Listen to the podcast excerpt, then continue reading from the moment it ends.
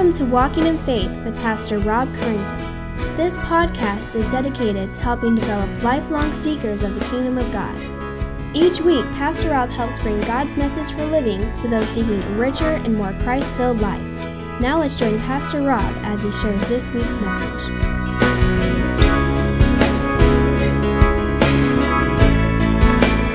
Well, thank you for being here this morning, especially as we start off in Numbers.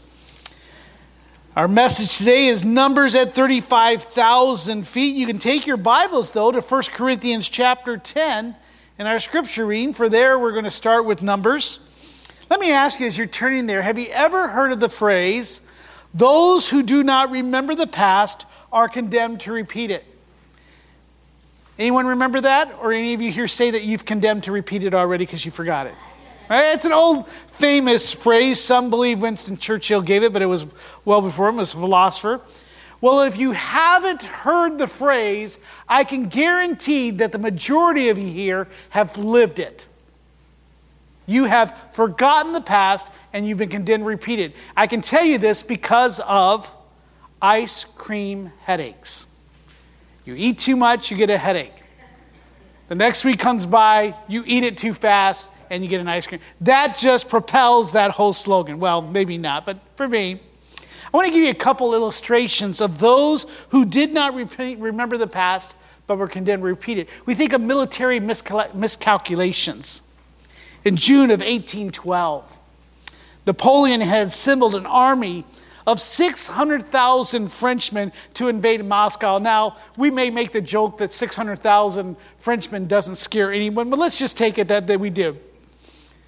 And, and any, all apologies to anyone from French descendants here. As he marched into Russia, it was typhus carrying lice, not the enemy soldiers that began to take a toll on these Frenchmen. Despite the typhus and trench fever, a weakened French army did finally reach Moscow on September 14th, declaring victory in a largely vacant city rulers of emptiness. On the return trip, however, temperatures plummeted to 22 degrees below Fahrenheit, freezing the belligerent, now listen to this, freezing these soldiers' lips together and killing thousands of horses. Facing such hard conditions with little food, as few as 10,000 men made it back home. 600,000 leading out looking for victory, 10,000 come limping back. Fast forward to 1941 as Hitler's army begins its own June invasion of Russia, known as Operation Barbarossa. Believing that victory would only take a few months, and despite owning several books about Napoleon, the Nazi leader sends his troops into battle ill prepared for the impending winter.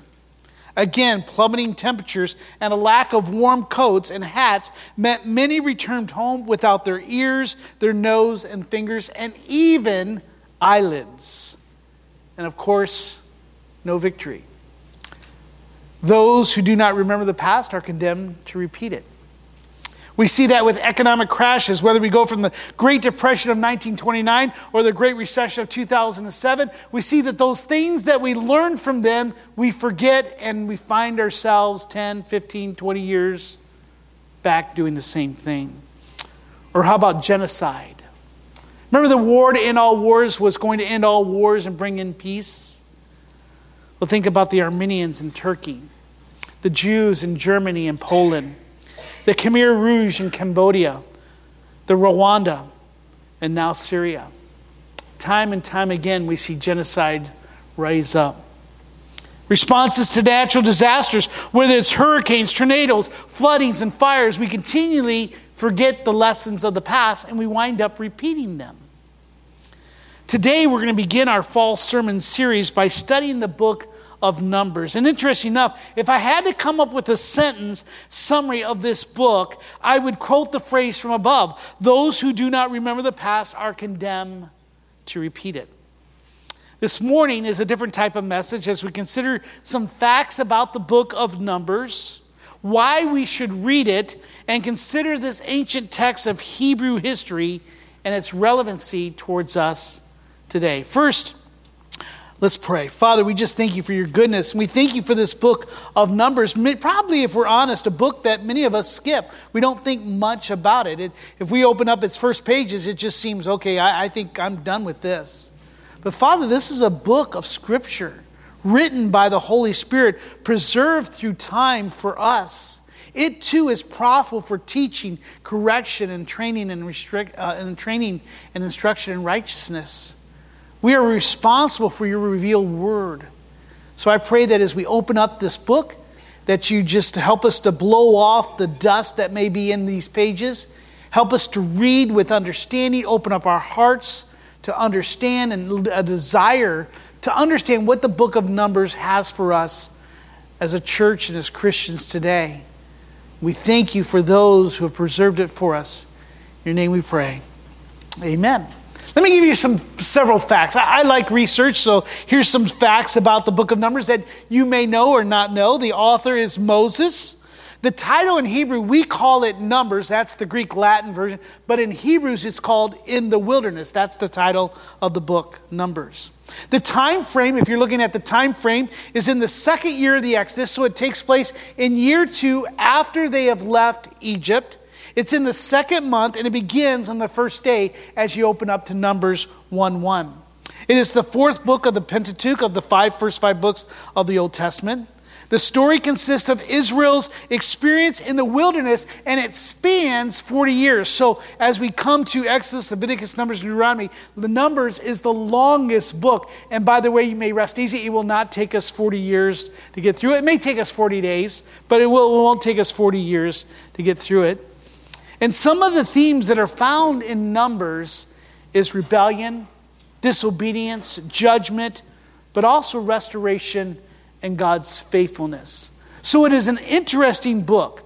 Number takes place in three settings. I think here we might have it here on the map. Here you might see that you see Mount or you see the area of Sinai, kind of what we know now is where Egypt is. But if you go down the bottom, you'll see Mount Sinai there. That's where they received the law. If you follow that red, you see that that's where they, the book starts off. Then they move where that red line is and they go to Kadesh uh, Barnea. There's a time there they spent there. And then the line doesn't continue, but if you see Moab there, then you'll see that at the end they wind up in Moab. So there's three areas we're going to be looking at. They're camped at Sinai, they're camped at Kadesh Barnea, and then they're also then camped at the, at the plains of Moab. And then the little journeys that take us from each place.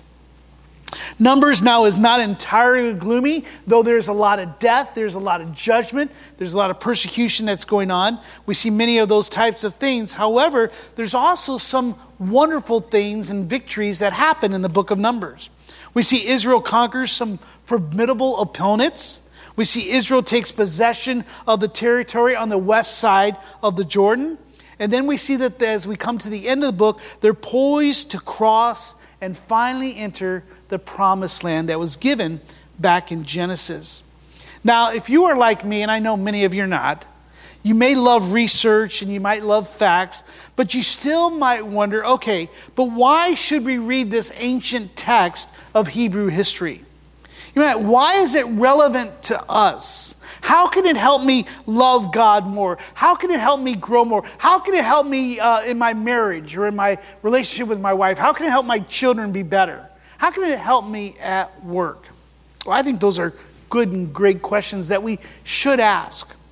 C.W. Faulconer, who's the pastor of First Baptist Church of Wolford, Texas, writing for Nine Marks Ministry, lists six reasons to read the book of Numbers. And I'm indebted to his work. And I'm going to kind of take some of what he's done there and I'm going to share with you six reasons why, but then I'm going to look at them a little bit more fuller.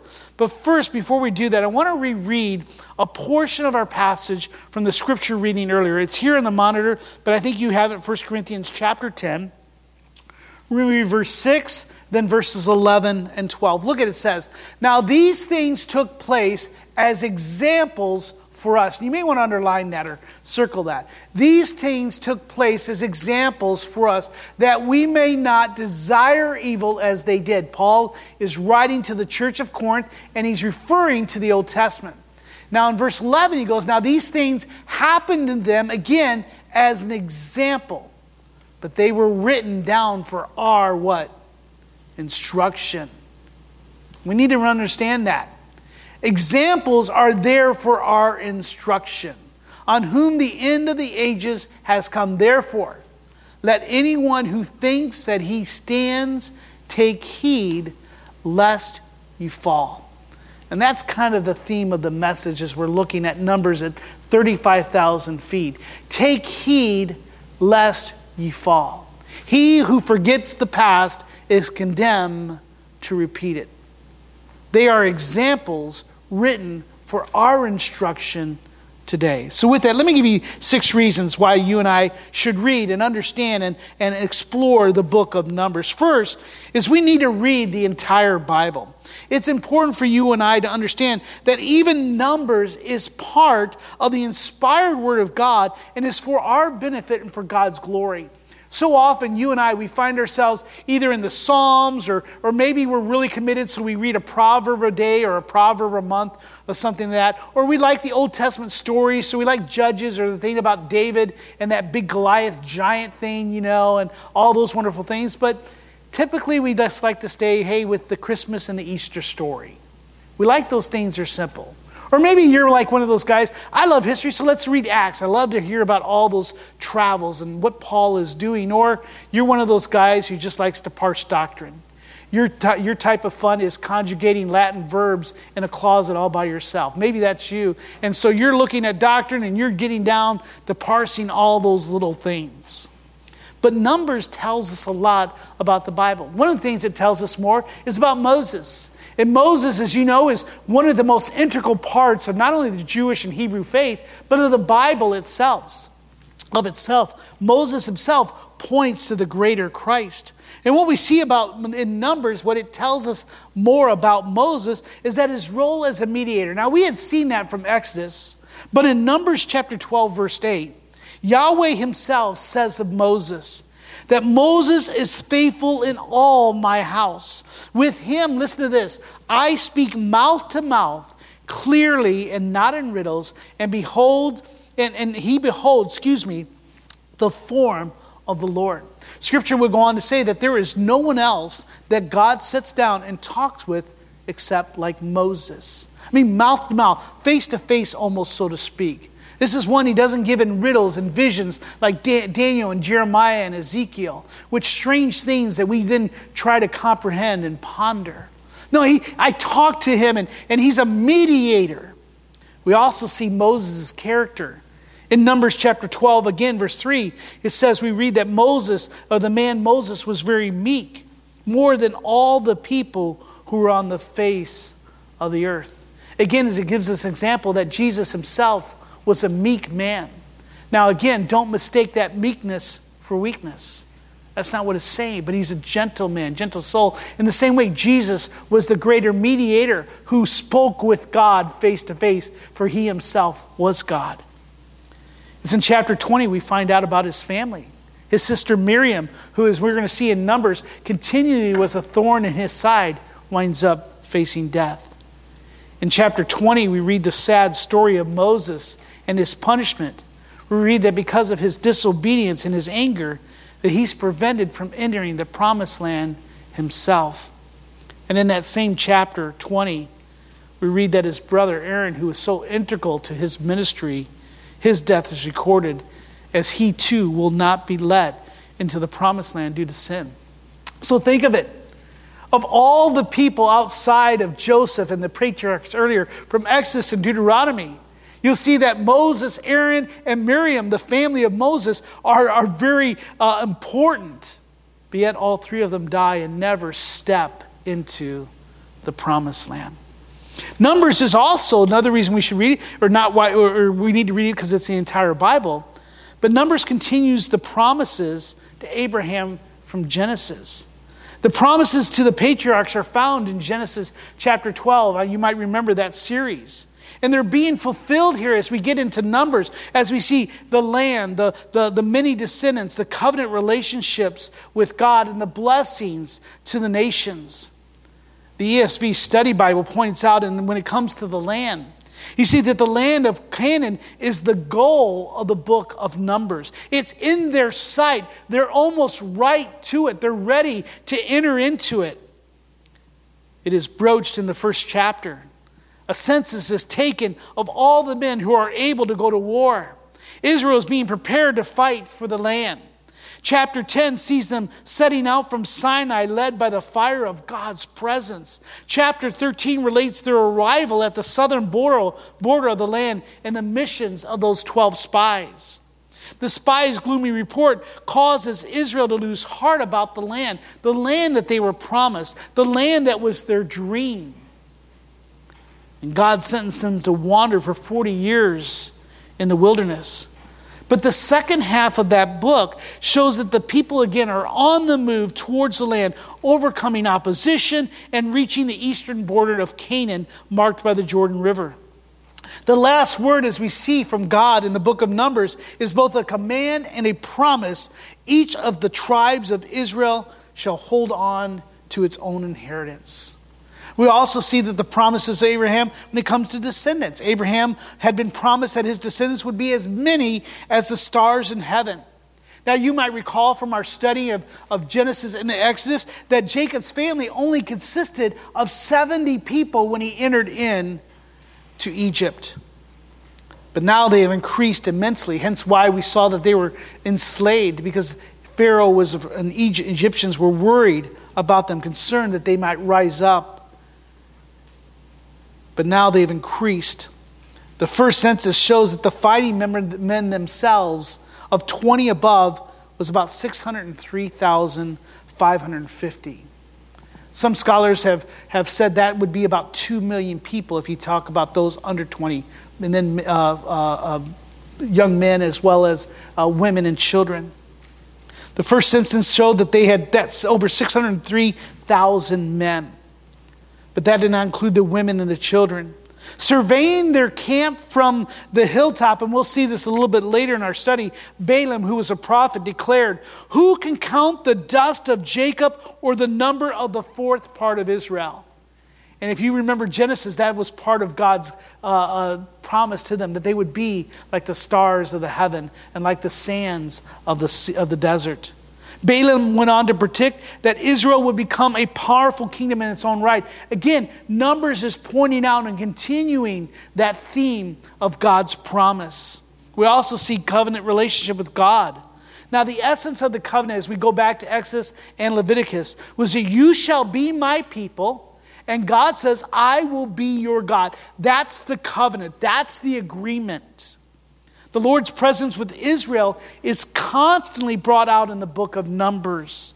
There are dramatic manifestations of his presence in the cloud that guided them or that appeared to them at crisis. You might remember the cloud during the, uh, uh, during the day and the fire of night, uh, the pillar of fire at night.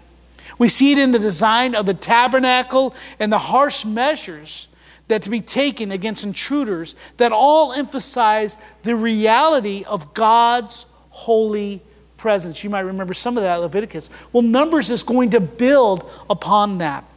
On the other hand, Israel was expected to trust in God's promises and obey his laws. Failures to do so resulted in the death of individual, and as we're going to see in Numbers, actually a grew large group of people. Even Moses forfeited his right to enter the land because of his disobedience to God. But despite Israel's persistent failure to keep the law, God never forsakes them or goes back on his promises. They may have to wait an extra 40 years to enter the land, but eventually they do reach it. What we see here is the Lord is slow to anger and abounding in his steadfast love. We also should read Numbers as, as, as, the entire book because, again, it gives us the promise of Abraham to the blessing to the nations. This is an aspect of the promises that's least apparent, but when we see it as we go in here, Israel, those who, those who love and, and, and, and give peace to Israel get in return. Those who do not find themselves in judgment. The implication is that nations who treat Israel generously by her blessings will themselves be blessed.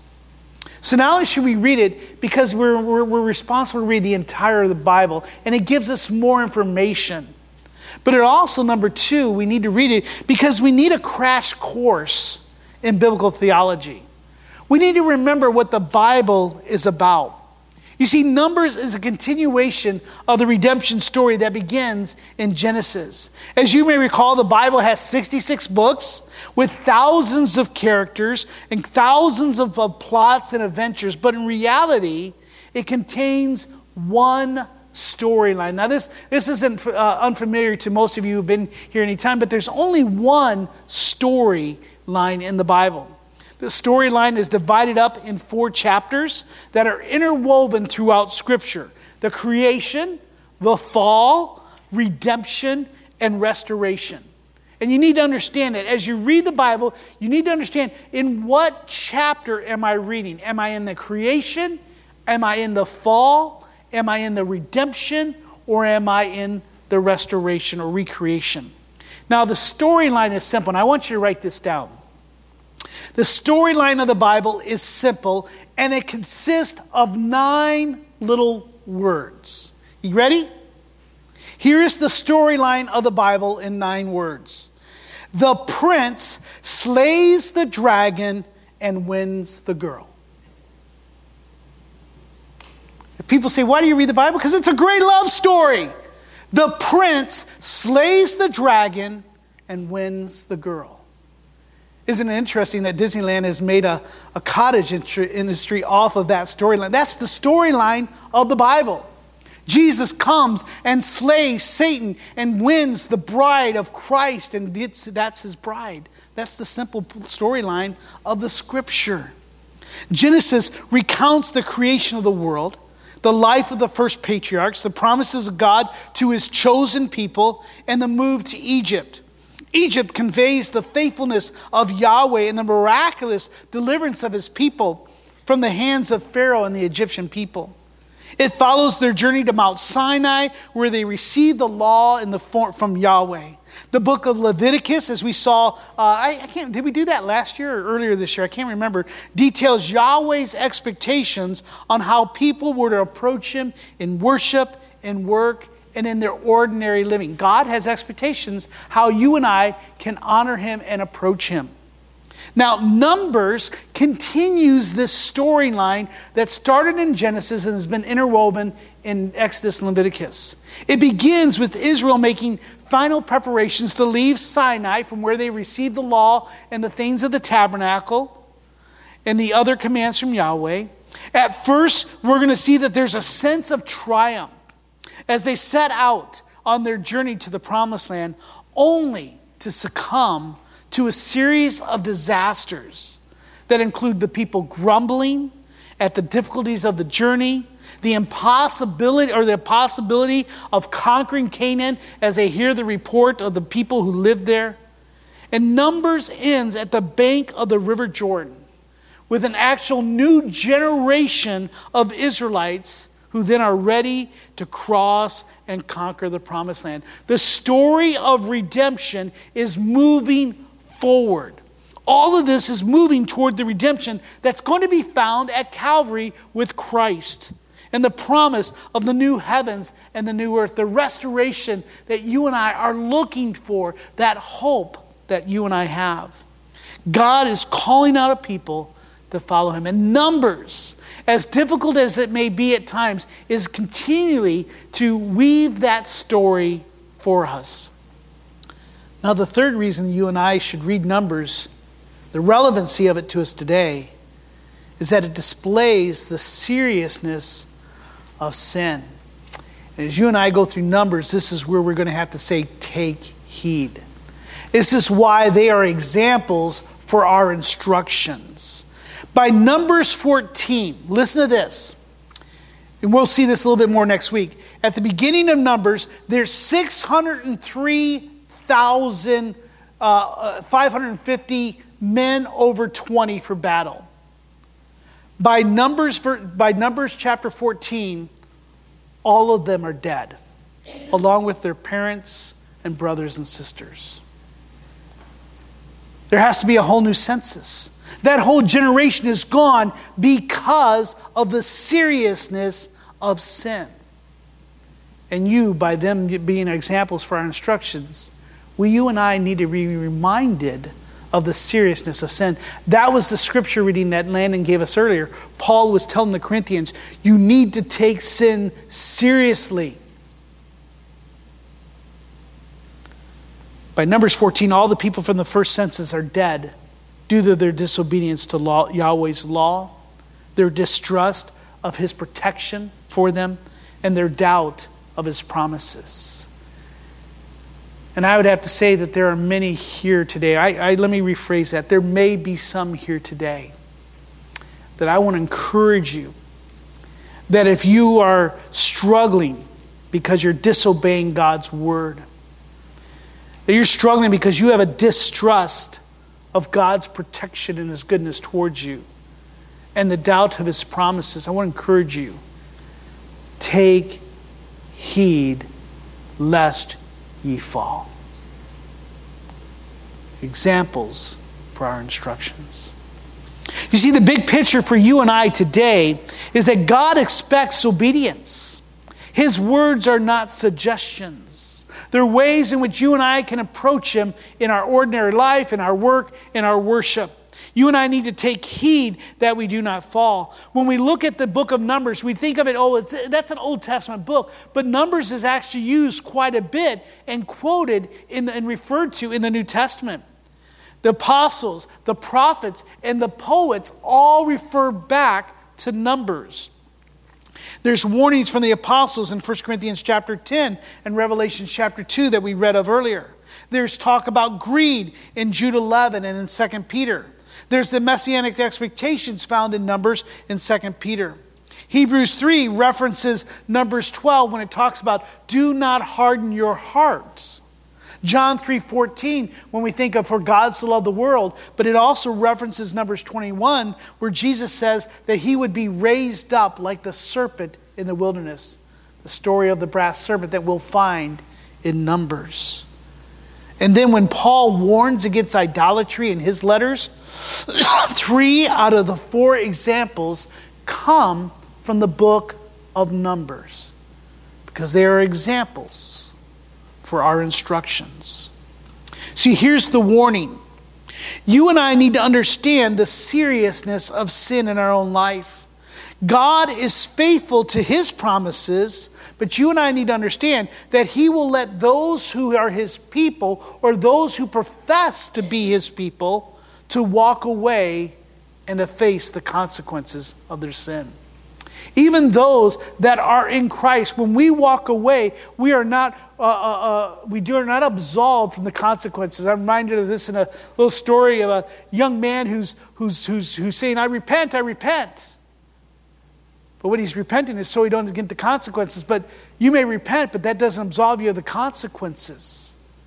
You and I may be living now, experiencing the consequences of our sin, and we're saying, Well, God, you must not love us. God, you're not protecting us. God, your promises are no good. But God is saying, I love you. I've given you these warnings. Yes, I will restore you, I'll forgive you, but these consequences are real. The seriousness of sin must be heeded.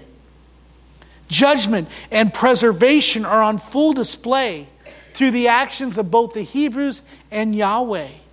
Pastor C.W. Faulkner writes that the book of Numbers narrates a journey full of hope and warning that every Christian needs to heed. Yes, there is a promised land that's waiting for you and I. God will help us across the obstacles, He will help us defeat our enemies. But yet, if we fail, if we distrust, if we doubt Him, there are consequences to that. He goes on to write that Numbers teaches us that when God is with His people, listen to this, and this is something you need to get a hold of. It's a hard thing to get a hold of but we need to understand it. Numbers teaches us that when God is with his people, the only thing they need to fear is their own sin. Why? Because it's the thing that can drive us from God's blessings. It's the thing that can paralyze our service. It's the thing that can harden our hearts and kind of what Lewis, Pastor Lewis was saying last week, is that if we continue to harden our souls, and our hearts, it actually shows that we were never one of Christ's chosen people at all. So it displays the seriousness of sin. Fourth, it sharpens the image of the priesthood as guardians from God. Now, I know as soon as I read that phrase, your eyes just glazed over and your mind just took a mental nap. Mental nap. Mine almost did reading it. But however, let me tell you that there's a beautiful picture, even though that is a mouthful.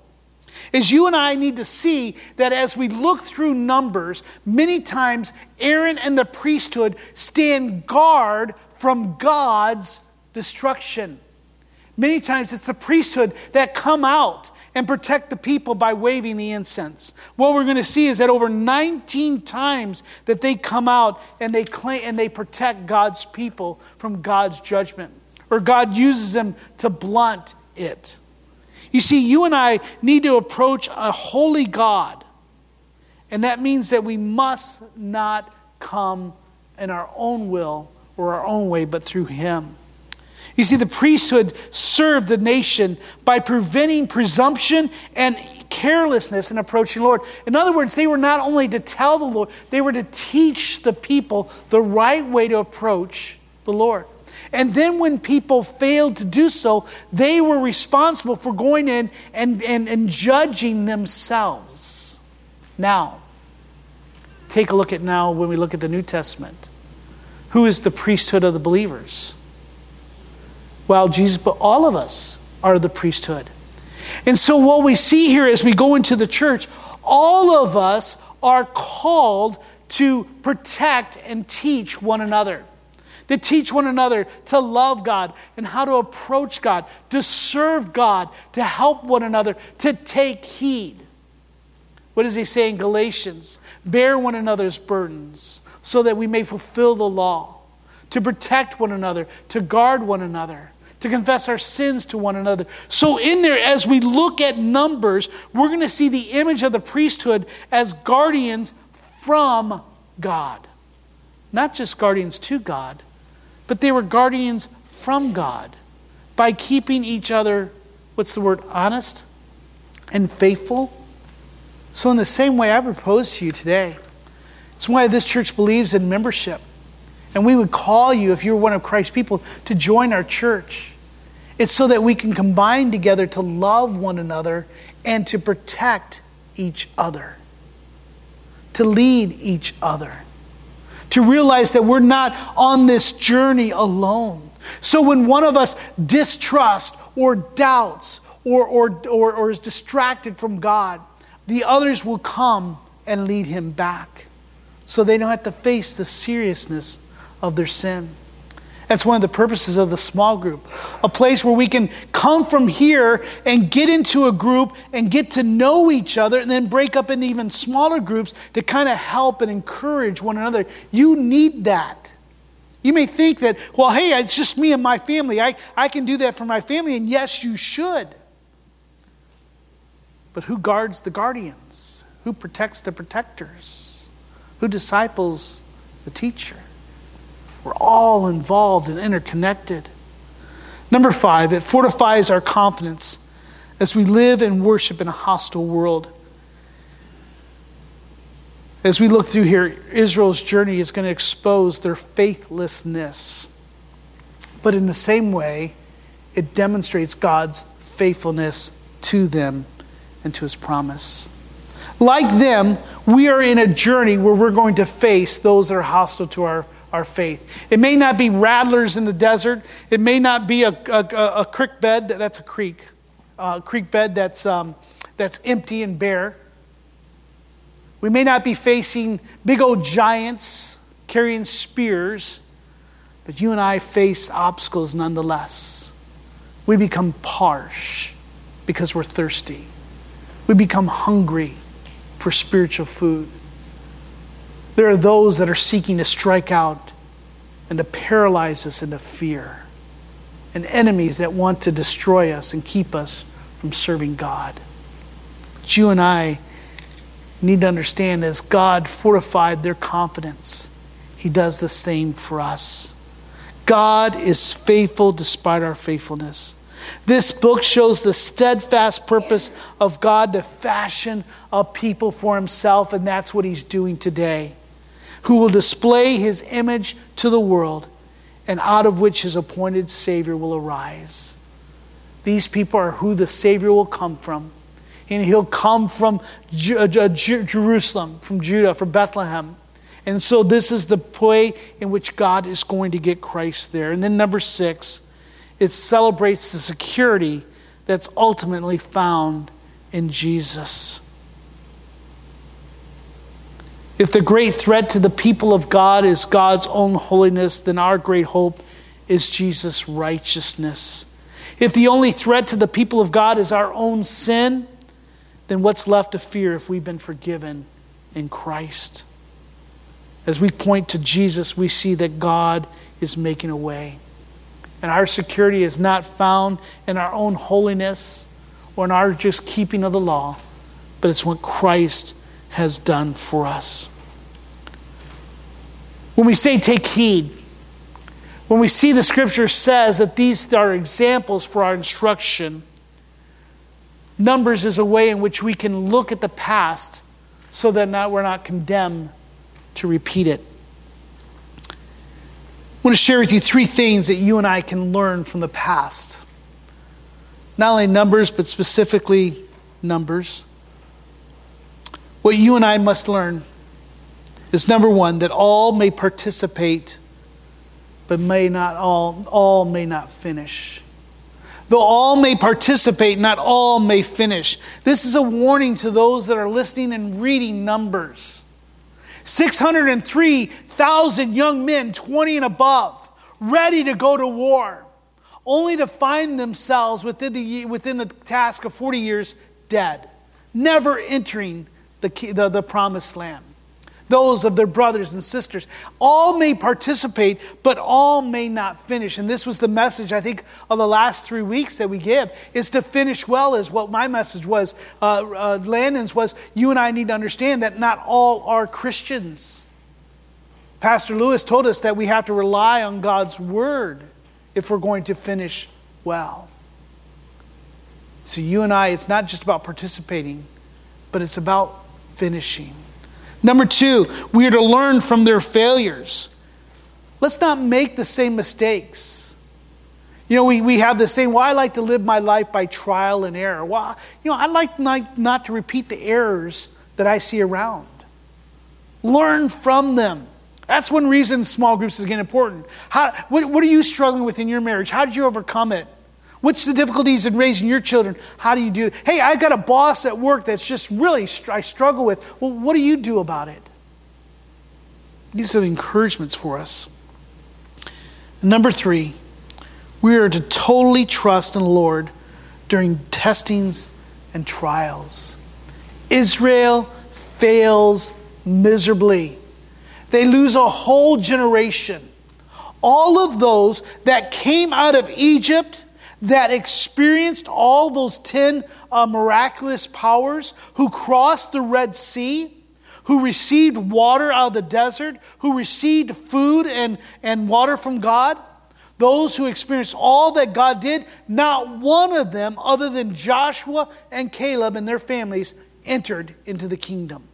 I'm sorry, entered into the promised land. It's a sad note delivered yet to die in the desert.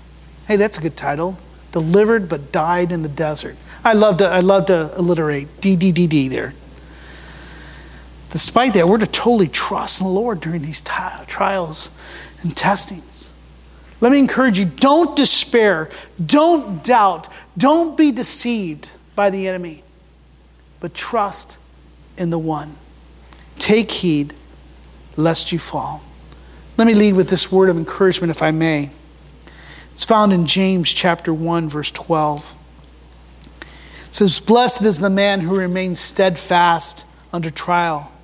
For when he has stood the test, he will receive the crown of life which God has promised to those who love him. I'm going to ask with your head bowed and worship team come up. You and I need to be careful of false assurances. You and I need to stand in the faith, not in our misplaced confidence in just word knowledge. We need to recognize, accept that both blessings and testings come from the Lord. If you're coming through a journey now that seems similar to what Israel went through, don't despair, don't doubt. You and I must understand that there's going to be a tremendous pressure to compromise in this world. You and I need to understand that avoiding overt associations with idolatry and sin is going to come with a high price. Ridicule, hatred, uh, being ostracized politically, financially, and even socially. Israel failed miserably in the book of Numbers. But yet, also, we see a hope and a renewal as God is moving towards Calvary. I pray that you join me as we continue in Numbers. Would you take a moment to pause and consider what I shared with you this morning about take heed lest ye fall, about understanding the examples leading to our instruction? And would you pray that God would use this series in a mighty way to both encourage and challenge yourself? And would you respond to the Spirit's work as you read and study this great book with me these next few weeks? Father, we thank you for your word. Lord, let it come alive to us. Let us not despair or doubt. Lord, let us not be deceived. But Lord, help us to keep our mind on the storyline. The, the, the, the, prince slays the dragon and wins the girl. And Father, as we work our way through the storyline of the Bible, may we give, be given hope. May we be given the truth and Lord, may we share that with others. We praise in Christ's name. Amen. We hope you have enjoyed this week's Walking in Faith podcast. We encourage you to share this podcast with others in order to help spread God's message to all those in need. If you have any questions or comments, we would love to hear from you. Email us at walkinginfaith at orangevilla.org. You can help us spread this podcast by writing a review at iTunes. And don't forget to visit us online at orangevilla.org. There you will find more information about our ministry, as well as share your thoughts, submit prayer requests, and find out how you can help others to grow in God's love. Until next week, may God bless you in everything you do.